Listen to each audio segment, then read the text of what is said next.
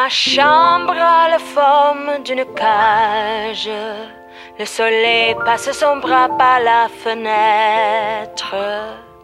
Les chasseurs à ma porte comme les petits soldats qui veulent me prendre. One, two, three. Chào các bạn, các bạn đang nghe postcard nếu chúng mình thành thơi cùng hay rồi và Thùy Lam. Trong tập này, chúng mình giới thiệu về tên gọi cũng như nội dung muốn thực hiện và lịch phát sóng.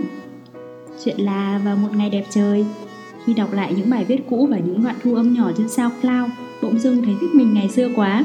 Cái mà dạo này, Hà Nội dạo này cứ mưa suốt thôi ấy hả? Ừ đúng rồi, hay mà, để khi nào ra tải về rồi up lên đây làm episode đặc biệt nha. Ok. Hứa rồi đấy. và hai đứa mình quyết định cùng nhau làm kênh postcard này để khi nào đấy của tương lai xem mình bây giờ có thú vị không? Để sau này có cái mà nghe lại nữa. Mà tại sao lại là nếu chúng mình thành thơi nhỉ? Ừ, chúng mình chọn từ thành thơi vì thành thơi nghĩa là nhàn nhã thoải mái không vướng bận gì á.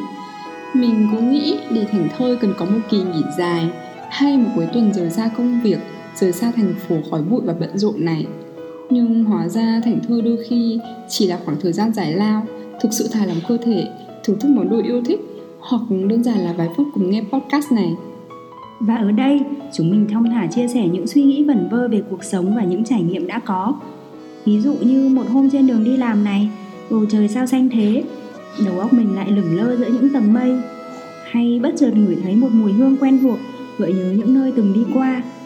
Hoặc chỉ là cảm giác được ăn bát phở ngon vào sáng thu xe lạnh. Ừ đúng kiểu người hà nội thích ăn phở rồi đấy. Trời ơi lam ơi cảm giác đấy rất là khoan khoái phê phê. Và tất cả đều là những bức ảnh chụp cảm xúc của chúng mình. Hy vọng có thể kết nối được với các bạn. Ừ, về lịch phát sóng thì đúng như tên gọi của kênh khi thành thơ thì chúng mình sẽ bật mic lên cùng tâm sự nhé. Xin cảm ơn các bạn đã lắng nghe và hẹn gặp lại sớm thôi. Chúc các bạn thành thơi. Bye bye, bye. bye.